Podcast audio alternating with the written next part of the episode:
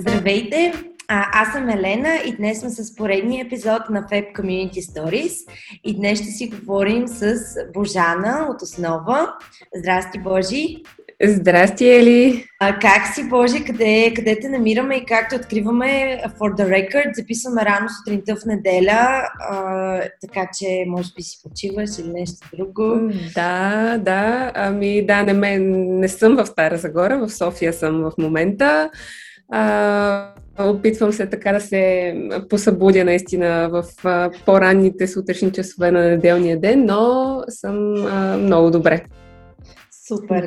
Много се радвам, че пък така стартира и деня, всъщност. Много приятно. Да, но много хубав старт на дълъг ден ще бъде, щом сме станали толкова рано. Добре, аз ще оставя теб да представиш компанията Основа, която е стартъп или не, ти ще кажеш, и е една от, компаниите, които аз следя с много голям интерес. Поздравления! Разкажи ни малко повече за бизнеса и защо как стартирахте, защото знам, че все пак наскоро, не знам дали имате и година, откакто основахте компанията, така че да, оставам на теб да разкажеш повече. Супер, мерси. Основа стартира през септември месец 2020, заедно с Симона Стилянова, която предполагам, че голяма част от слушателите и зрителите познават от Zero Waste Sofia. Заедно с нея стартирахме проекта. Наричаме се и стартъп. Сега въпрос може би на гледна точка, но да, това, което правим е да консултираме бизнеси и то по-скоро малки и средни предприятия, как да бъдат по-зелени, по-устойчиви, как да намалят своя отпечатък върху природата и в същото време да спестяват и разходи, въобще да изграждат един бранд, който е разпознаваем като със смисъл към природата. И всъщност за този период от септември до сега сме работили имаме успешни проекти с 3 компании, като включително направихме още с стартирането на Основа миналата година една кампания, в която дадохме нашите услуги безплатно на един онлайн магазин. Така, искахме да подпомогнем от самото начало по този начин на бизнеса.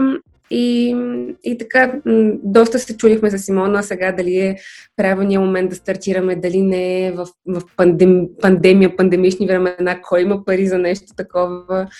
Определено е предизвикателно, но пък сякаш тази пандемия така ни подтикна да действаме, да не го мислим много-много. Супер! Добре, може ли да ми разкажеш на мен малко повече за вашата индустрия? Защото аз вярвам, че това нещо, което в момента е модерно и защо цялата тема за екологията в същия момент, в един момент това също за мен води до някакви крайности, които аз не харесвам. И в същия момент се радвам пък, че компаниите и повече хората с пари, бизнесите, реално, обръщат повече внимание на на това предизвикателство, опазване на околната среда и то как може ти като компания да допренесеш за това. Забелязваш ли, и всъщност от кога седиш тази тема, така да се каже, забелязваш ли някакви промени през последните години и накъде виждаш развитието на индустрията? Да, много е интересно, защото аз започнах така 2015-2016 да се интересувам по темата. Първоначално имах една идея за магазин без опаковки, която така след около половина-една година я убих на този етап, но пък защото тогава някакси виждах, че общността, хората бяха така не толкова запознати с проблема, с идеята и всъщност сега се събира някаква критична маса и всъщност потребители, които го искат това нещо да се случи. В същото време индустриите също правят стъпки в тази насока, предвид, че и самото законодателство започва малко или много да изисква от тях да правят такива стъпки. Отделно, преди се говориш много за корпоративна социална отговорност, където малко или много попадаше тази тема. Вече малко се разширява кръга и всъщност все повече компании слагат и различни показатели, които да следят относно устойчивост. Обикновено това обаче са по-големите компании.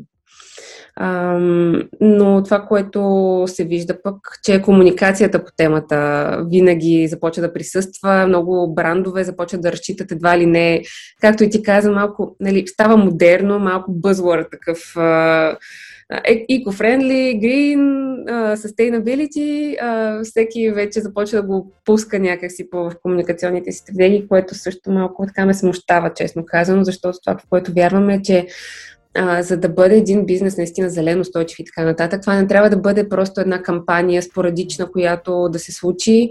Трябват някакви последователни действия, план, за да има някакъв смисъл, но върви в правилната посока, компаниите все по-често се замислят. Тук е нашата роля, всъщност, именно това съобщение да го предадем, че това не трябва да бъде еднократно действие.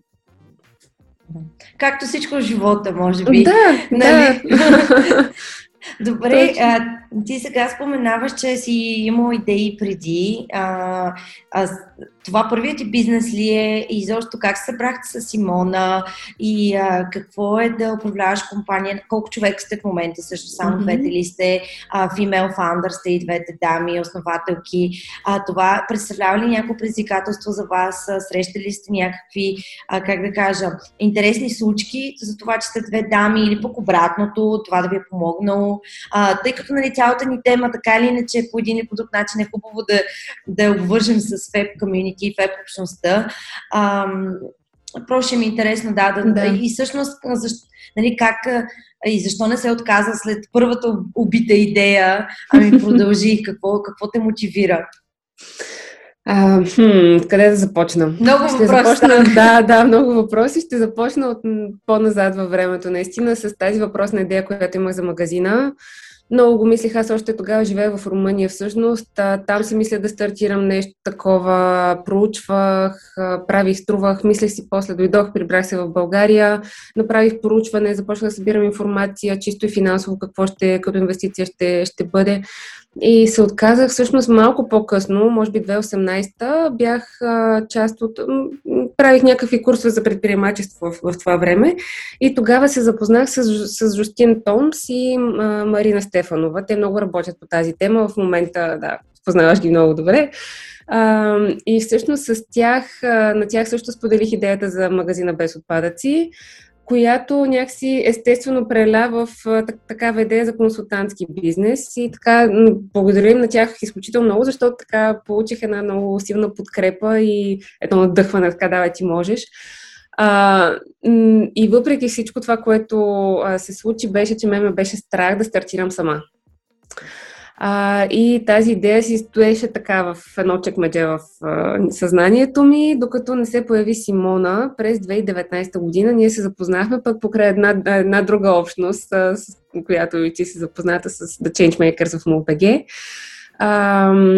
Там всъщност Симона пък участваше като полуфиналист в едно предизвикателство на Европейската комисия, което за 2019 беше как да намалим пластмасови отпадък.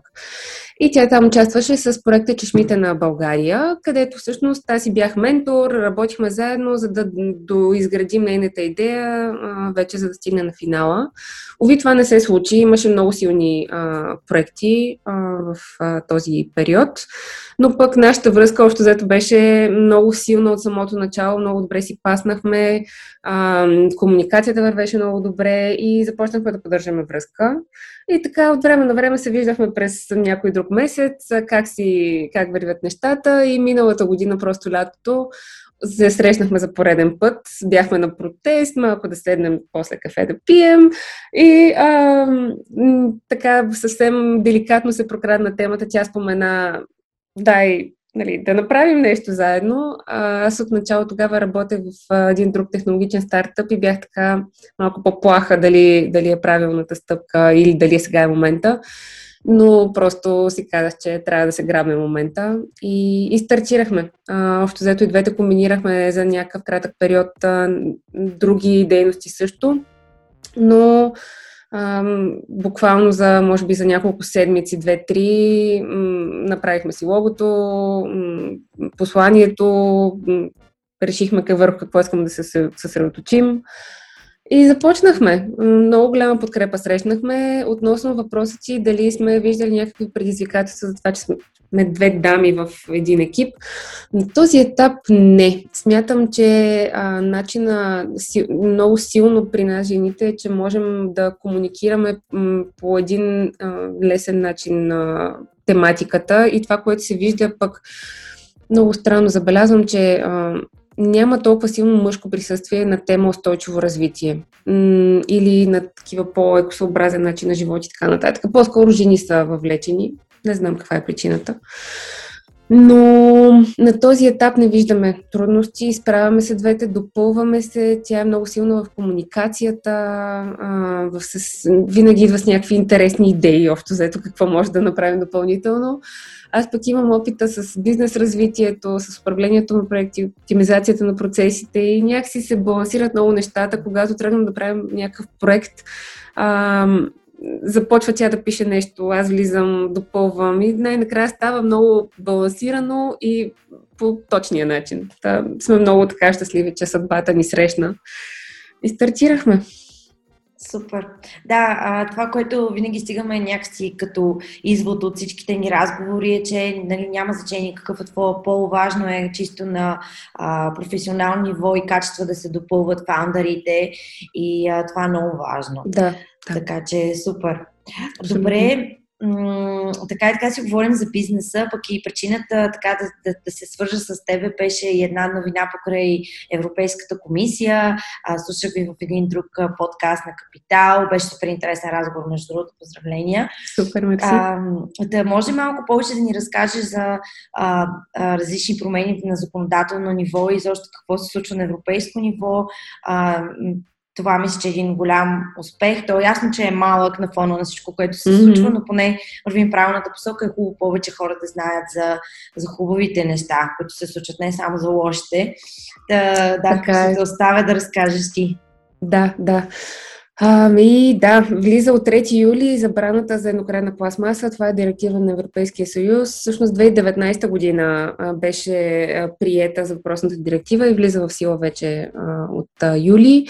С тази директива се забраняват няколко вида артикули, които са пластмасови или от този тип. Значи говорим за клечки за уши, прибори, чинийки, стиропорените чашки, въобще всичките такива продукти, пръчките за балони, което за мен беше много странен артикул, който се включва още с първата забрана, сламките, които така много говорим в последните няколко години.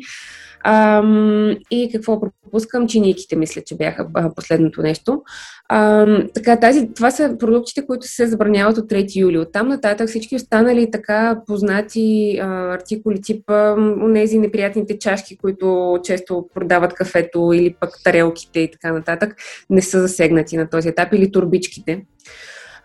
И всъщност всяка една страна членка може да предприема допълнителни мерки, съответно насърчаване, ограничаване на използване или съответно използване.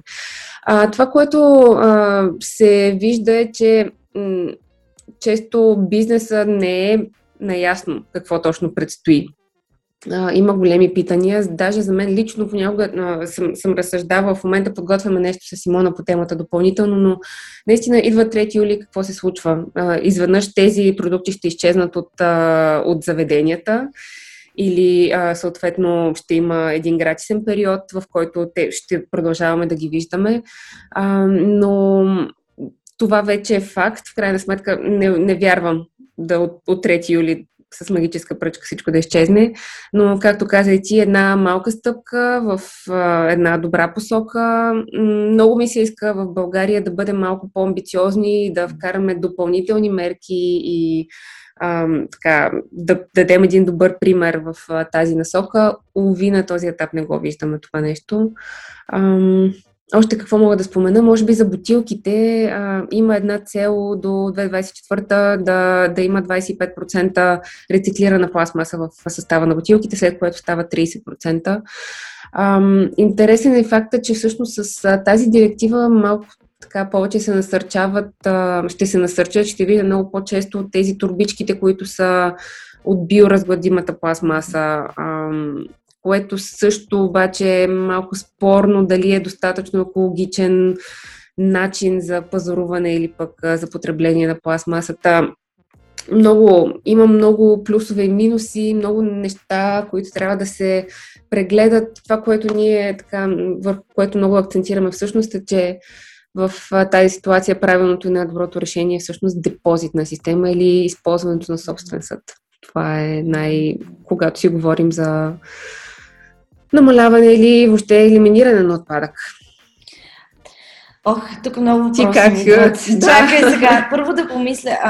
Интересно ми беше, ако следиш темата на европейско ниво, кои са държавите, които са, така да се каже, лидери в опазване на околната среда от гледна точка на взимане на политики или добри практики. Аз не знам защо ми хрумват скандинавските държави. Сега това не знам дали е така. Следиш ли, имаш ли някакъв опит или някой...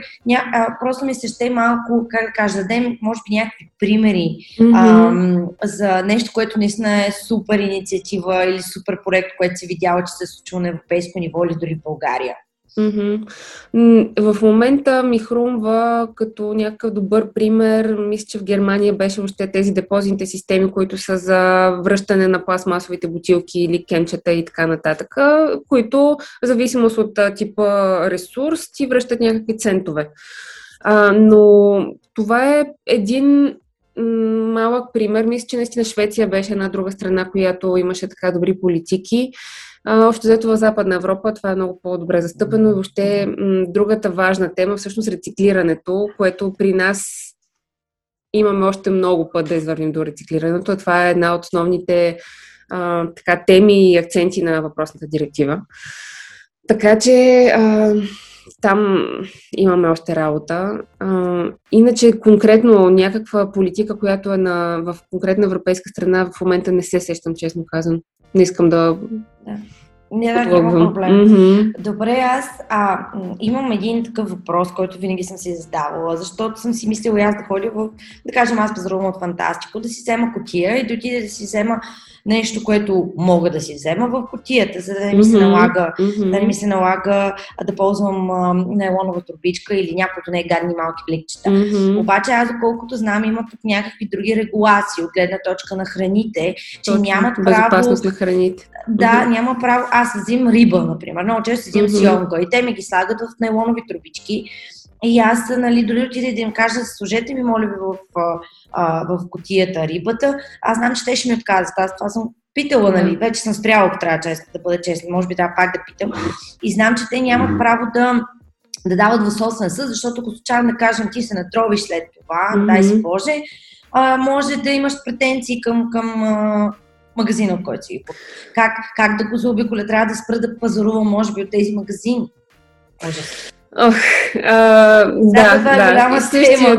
Това е проблема май на всички нас, които се опитваме да го ограничим този такъв тип отпадък. Това е така. Наистина, като се замисли, човек има резон в този аргумент, но в същото време пък хората като нас смятам, че са достатъчно отговорни съответно относно наистина добре почистен съд, никой няма да занесе съд, който не е измит и така нататък, но това, което виждам като решение на този етап е пазаруване от място, което е по-малко, обикновено квартален магазин или пък такъв, който е специализиран. Там хората са малко по-отворени и веднъж, когато обясниш какъв е проблема, защо го правиш, хората виждаш разбиране от другата страна и съответно вече те се запознават с теб и започват без проблем да дават въпросната стока в такъв съд. Но наистина това е голяма тема и тази регулация, тази директива по никакъв начин в момента не решава такъв тип проблеми. На нас много ни се иска да инициираме един активен диалог въобще да ангажираме всички страни, които са въвлечени по тази тема, за да се разбере наистина каква е алтернативата, защото в чужбина това нещо се случва. Не сме единствените ние, които са пред такъв казус и това в чужбина се случва, т.е. може да се намери начин. Има начин. Другия вариант, който е приложим е депозитна система, тип амбалаж, както са бутилките за бира, по същия начин да има кутии или буркани, Това е другия вариант, където обаче говорим за малко по-голяма инвестиция от страна на самия търговец. Така че трябва доста да се претеглят нещата. Може би по-малките магазинчета могат една идея по-лесно да го направят, но пък има инвестицията в оборудването за почистване на въпросния ембалаж. Темата е дълга, интересна и много наложаща и на нас много ни се иска да стартираме един такъв диалог, за да се намери някакво решение. Да. Стиска палци, защото това наистина много ме бъгва и много ме дразни. Да.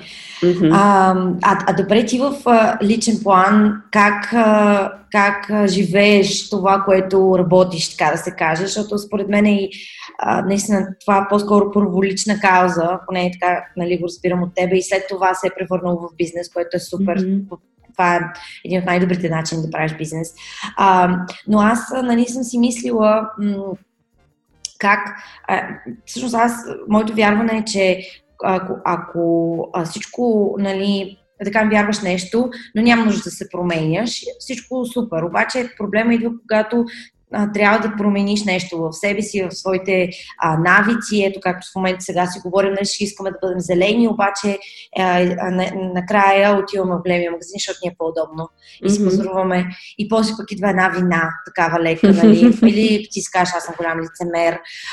И аз сега, нали, се опитвам, например, да не използвам пластмаса, обаче просто няма как. Наистина много е трудно. Много е трудно. Тая гадна пластмаса навсякъде. Да не говорим, че то извън видните неща има супер много пластмаса. Това пък е съвсем друга тема. Още сме на много basic level. Mm-hmm. Да, ти как да кажеш, намираш баланса между това да... крайна сметка да водиш нормален начин на живот, да не се психиастваш за всяко едно нещо и в същия момент, нали, да преследваш целите и да живееш по-зелено, така да се каже. Mm-hmm. И също имаш ли го това, как да кажа, имаш ли го този въпрос в главата си, може да няма проблем. Аз не съм фанатик на тази тема, предвид много им прави впечатление, стремя се да минимизирам, но не мога да кажа, че съм без нито едно найлонче в кофата. Сега няма какво да си кривя душата. Това, което каза и ти с вината, много е неприятно. Мисля, че всеки човек, който го осъзнава проблема, я изпитва и всъщност тук идва ролята на бизнеса, който да може да даде тази алтернатива по-лесна, за да може тази вина просто да се избегне. Това, което правя, стандартното: бутилка, чаша, прибори, които да имам в чантата си, когато излизам навън, турбите, които са за пазаруване. Също направила съм си едни турбички за плодове и зеленчуци от стари пердета, които винаги си нося. И е много приятно, когато отида в магазина и жените на касата ме питат: "О, това от вас ли? Вие ли сте го прави? Много е хубаво." Така, едно възнаграждаващо е усещането. Но горе-долу това. Оттам нататък гледам, когато мога, тип бобови култури или ориз, такива неща, да купувам също насипно, защото има варианти. Ние сме до голяма степен привилегировани. Тук имаме доста опции, включително и на пазара. Даже в големите супермаркети има такъв тип продукти, които може да се вземат насипно. Това са малките крачки. Случва ми се, отида някъде и искам да пия, да кажем, кафе или нещо такова. Вземам го в чаша. После обаче гледам да я рециклирам и това по някакъв начин да елиминира този отпечатък.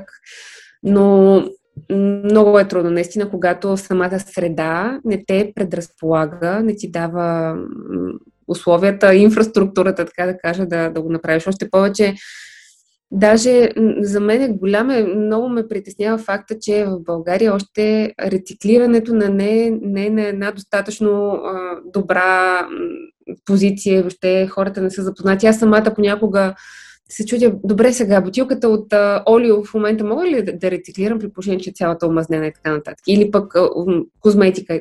Всякакви такива въпроси. Трябва толкова силна комуникация по тази тема, която да достигне до хората. Това е една крачка. Едното е да се изключат максимално артикули, които въобще имат нужда от рециклиране. Другото вече е това, което не може да се изключи, пък как да бъде рециклирано по правилния начин. Не съм само аз, значи. Да. Сигурна съм, че много от хората, които ни слушат, са в тази ситуация и много се надявам да и ние с нашата работа така да успеем да дадем някои добри примери с такива бизнеси, които пък наистина дават тази опция, когато искаш да живееш с малко отпадък, това да се случва лесно, а не да трябва да се обясняваш и да се чувстваш едва ли не да се караш с човека от среща, че ти не желаеш тази турбичка или... Да. Да влизаш в тези спорове. Да. Добре, ти спомена, че нали, и аз между съм забелязала, че като че ли наистина повече бизнесите за социална отговорност са водени от жени. Между и в нашата група, аз като се замисля, съм си направила една такава статистика в главата, много от дамите имат бизнес с социална отговорност. Това ще е интересно да се наблюдава във времето, защо и как е така. Може би на световно ниво, всъщност аз с Ива от Джампа съм си говорила и за нашата книга, като писахме главата за социална отговорност и тя всъщност каза, че равнопоставеност на половете, когато става въпрос за бизнес и социална отговорност, е много по-силно застъпена в тези бизнеси, отколкото в другите. Така че очевидно някакси на жените, може би, им идва по-лесно да работи за такива каузи. Да, супер, да. Това беше прелюдия към въпроса, който беше. Ти какви каузи подкрепяш, може би извън екологията, социални организации или групи, защото дали си въвлечена в други интересни проекти в тази тема? Да, няколко са нещата, така инициативите, каузите, които подкрепям. Напоследък малко трудно започвам да балансирам, честно казано. Преди 2-3 години, да кажем, една от каузите, които подкрепях, беше Able Mentor, която е менторска програма за ученици между 10 и 12 клас. Там първо бях ментор, после станах координатор, после се занимавах с администрацията на самите ментори и подбора. Напоследък, откакто стартирахме Основа, не ми остава време, за съжаление, да се занимаваме с това нещо, но пък продължавам да следя инициативата и насърчавам всички да участват, макар и за няколко месеца в нещо такова, много обогатяващо. Отделно, друга кауза, така, която ми е много на сърце и до пролетта ходех в дом за деца, решени от родителска грижа за бебенца, буквално между 0 и 3 годинки. И още взето и тази кауза си я намерих сама, просто защото ми се струваше нещо хубаво и нужно, което да се случи. Отделно от към каузи, не знам, да кажем, в момента ще бъда член на СИК на Кръсти Броиш, също нещо, което политическо, но да, смятам, че трябва да имаме гражданска позиция. Да, горе-долу е това, но доста са разнообразни и нещата, каузите, които подкрепям. Преди това съм била част от различни неправителствени организации, които са с екологична насоченост също, но сега гледам горе-долу да балансирам. Балансът е важен. Много. Добре, супер. Има още няколко въпроса, които са малко по-бизнес ориентирани. Давай. Да си поговорим за това, какви организационни тулове ползвате в вашата компания, от гледна точка на project management, комуникации и така нататък. Тези въпроси винаги са много интересни, защото отговорите са разнообразни, всеки може да си вземе нещо и да го пробва в своя бизнес. Да. Значи, ние стартирахме с доста базови инструменти, предполагам както повечето бизнеси, но в Drive си качваме всичката документация, самия сайт си го направихме сами, с което сме много горди, между другото.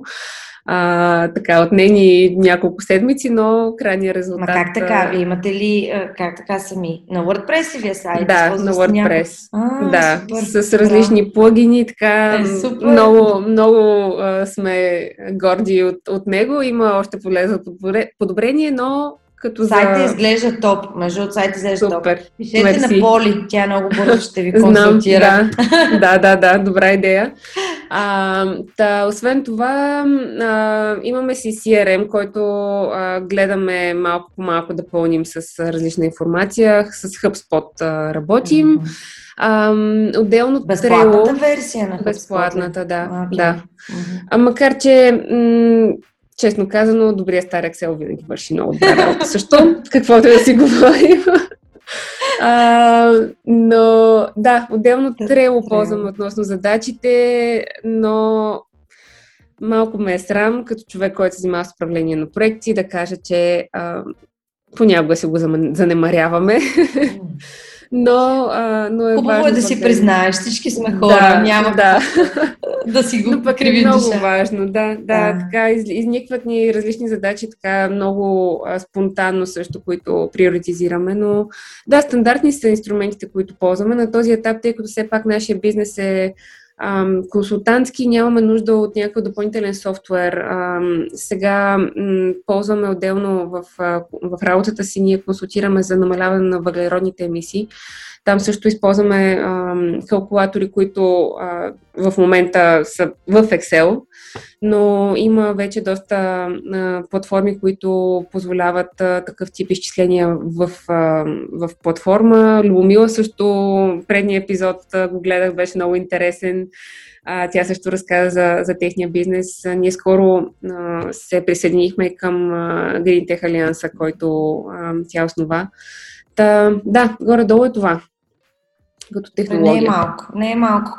Колко човека сте? 2 ли сте? Само 2 сме, да. Само 2 сме на този етап. С растежа на компанията, мисля, че тогава ще променяте и туловете, които използвате. А вие планирате ли да правите фандрейзинг, да фондонабирате? Това, което много ни се иска е всъщност да намерим инструмент, с който да можем да дадем това по-скоро тези средства, които могат да се съберат, да бъдат предоставени на малки и средни предприятия, които обикновено нямат бюджет. Това ни е целта, защото всъщност там виждаме някакъв интерес,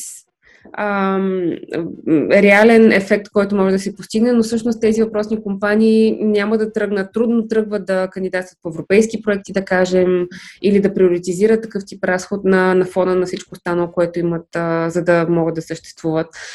Това, което в момента оглеждаме варианти, как можем наистина такъв инструмент да намерим някакви малки грантове, може би, които да може да препоръчаме на нашите потенциални клиенти, за да могат да се възползват. И всъщност да, по този начин те реално финансирането отново, ние сме един вид бенефициента, но е win-win ситуация, така да кажа. Да, това е супер и мисля, че много добре се вписва и в консултантската дейност, защото наистина много от тези стартъпи или млади компании, малки средни предприятия, да кажем, нямат капацитет да кандидатстват по проекти, да следят тези проекти, после да ги изпълняват и някакси всичко това остава на заден план, така че вие тук, ако се намесите, мисля, че ще е супер и че сигурно ще е полезно, да. Супер, дано да има повече такива възможности за финансиране, защото аз мисля, че тенденциите, нали, точно и Людмила, нали, скоро направиха много сериозен фандрейзинг и те гледам и на Запад, че все повече, т.е. има фондове, които се фокусират върху зелените теми. Нали, иновации има много в тази насока и спомен ще има много интересни бизнеси, които ще се родят и ще станат успешни. Добре, аз спомням, че бях чула за... Ако можеш да разкажеш за някакъв конкретен проект или инициатива, в която вие сте въвлечени като основа и точно какво сте направили, защото тук това може би отделно от това. Аз, нали, скоро някъде ми беше попаднало всъщност за отпечатъка, който създаваме с мейлите, които правим. Този така наречен дигитален отпечатък, което още не е според мен от тези най-популярните теми. Обаче аз получих, как да ти кажа, един стрес, когато научих, нали, какво се случва. Не знам дали си запозната с това. Вие реално, нали, като консултирате онлайн магазини, то всъщност има супер много дейта, която се обменя. Засягате ли този въпрос, ако може да просто малко повече детали да дадеш за процеса? Да. Всъщност Симона беше направила преди, може би, година или две, една такава статия в нейния блог, точно относно отпечатък, който оставя такъв тип дигитална комуникация и въобще целият този свят. Това, което заляга общо взето в нашата работа е, говорим за зелен хостинг. Тоест, сървъри, които са на зелена енергия, които всъщност на тях върви сайта. Ние използваме такъв тип хостинг и го препоръчваме съответно и на компаниите, с които работим. Относно данните, тук общо взето сме доста лимитирани, защото това, което се случва като обмен и така нататък, то е задължително и няма как да кажем. Тук може да спестите едно име, да кажем. Един клиент по-малко, сте по-зелени. Да, точно. Ограничени сме, но това, което сега работим с един онлайн магазин за хранителни стоки, общо взето така финализираме даже проекта. Това, което при тях даваме като препоръка също е то е не толкова свързано с дигиталната част на магазина, но по-скоро комуникацията с клиента и относно факта, че самия магазин може да каже: ние сме отворени, вие да пазарувате без отпадък. Тоест, ако вие не искате турбичка, да кажем, напишете го тук. Ако не искате никаква опаковка, просто дайте сигнал. Включително мислим за варианти, предложили сме варианти, в които въобще цялата покупка се носи в кошница, да кажем, или в кашон, може да се преизползват. Това е, нали, по физическата част на онлайн магазина, която, но да, онлайн зеления хостинг е нещо, което е една малка стъпка, която може да се предприеме. Супер. Добре, още малко кратки въпроси да имам и приключваме. Можеш ли да препоръчиш някоя готина книга по зелената тема или защо в момента, ако четеш нещо интересно, четеш ли книги? Малко срам да си призная, но да, напоследък малко съм занемарила това и въобще когато чета пък гледам да бъде нещо малко по-различно, по-художествена литература, да кажем, такъв тип неща. Между аз съм така. И като чрез бизнес книги, просто вече ми става така горе. Да, не съм. Чела съм, не знам, на Саймон Синък, да кажем, на някои от книгите. Не е моето, не ме увлича. Предпочитам такъв тип съдържание да го приема от статия или от видео, от TEDx и така нататък. Иначе много харесвам Ричард Бах като автор и още много ми харесва начина, по който той говори в книгите си. И коя имаше няколко книга да препоръчам? Едно. Много ми харесваше. Там разказва как всъщност всеки човек има различни пътища в живота си и много зависи по каква пътечка ще тръгнеш. Много така, с доста метафори. Иначе на Георги Господинов миналата година всъщност, накрая прочетох, приключих тази времеобежище. Да, също ми хареса, но напоследък, честно казано, не ми остава време. Но сега чакам с търпение летния сезон. Вече планирам пътувания и work from home, обаче от морето. И се надявам така да мога да съчетая вече и това. Супер. Ние в ФЕП имаме един book club, който има на къде да се развива. Дай така да го кажем. Сега четем биографията на Еленор Рузвелт, която е една доста голяма книга. Да кажем, че четем втори месец, но no judge. Но ще предложа тази книга, която ти казваш, защото мисля, че звучи много интересно. И аз съм повече също за художество. И автобиографии харесвам, но и художествена литература. Има ли някаква, как да кажа, зелена библия или книга, която е по зелената тема, която наистина всеки човек трябва да прочете? Или нещо, което ти би препоръчала? Да, това, което имаме на Беа Джонсън, книгата, която е забравих точно заглавието как беше, но е за живот без отпадък, общо взето. Тя е книга, която общо взето за мен е първата, която прочетох на тази тема и разказва как е тръгнала от живот с отпада, как е всъщност осъзнала този проблем и как го прилага в ежедневието си с деца, с голямо домакинство. Та е доста приятно. Вече доста години е на пазара и определено препоръчвам. Аз знам, че Блажи, друг член на нашата група, също издаде книга по темата нулев отпадък, така че препоръчвам. Аз съм си я взела, защото бях напанира на книгата, купих си толкова книги. Да ще видим дали ще ми стигне времето да ги прочитам. До края на годината ще ги покриете в Буклуба. Да. Добре, супер. От гледна точка на филми, можеш да препоръчаш филми, които... на зелената тема, защото аз сега сещам, че в Netflix просто пуснаха страшно много документални филми, които са много интересни. Някой, който на теб ти е направил впечатление или би препоръчал? На мен ми хареса сега. Този последния бях много шокирана от Seaspiracy или се казваше. Не съм гледала Seaspiracy. Много бях така разтресена от там цялата история. Много интересен. Впоследствие гледах и Call Spiracy, което се оказа, че е филм преди това. Но доста сходен като представяне на съдържанието с Seaspiracy, т.е. втория вече малко дублира. И тъй като много ми хареса начинът, по който представят информацията, потърсих още такива филми и ми попадна, как се казваше, Planet Earth, нещо с Earth беше, не съм сигурна заглавието как беше, където гледат тематиката от много различни агли и много ми хареса. Отново в Netflix съм го гледала, но не мога да се сетя за заглавието точно на филма, но да, много интересно представено и съдържание. Супер, добре. Много ти благодаря, Боже, за нашия сутрешен разговор. Аз не планирам да се върна обратно, защото ти така ме натъка сега да има един хубаво зареден, продуктивен, позатворен ден.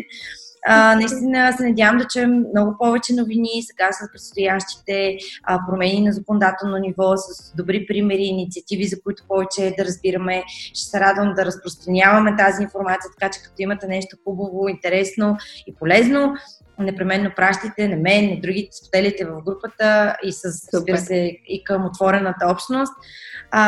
И се надявам така, да кажем, една година да имаме пак един разговор и тогава да сме избухнали.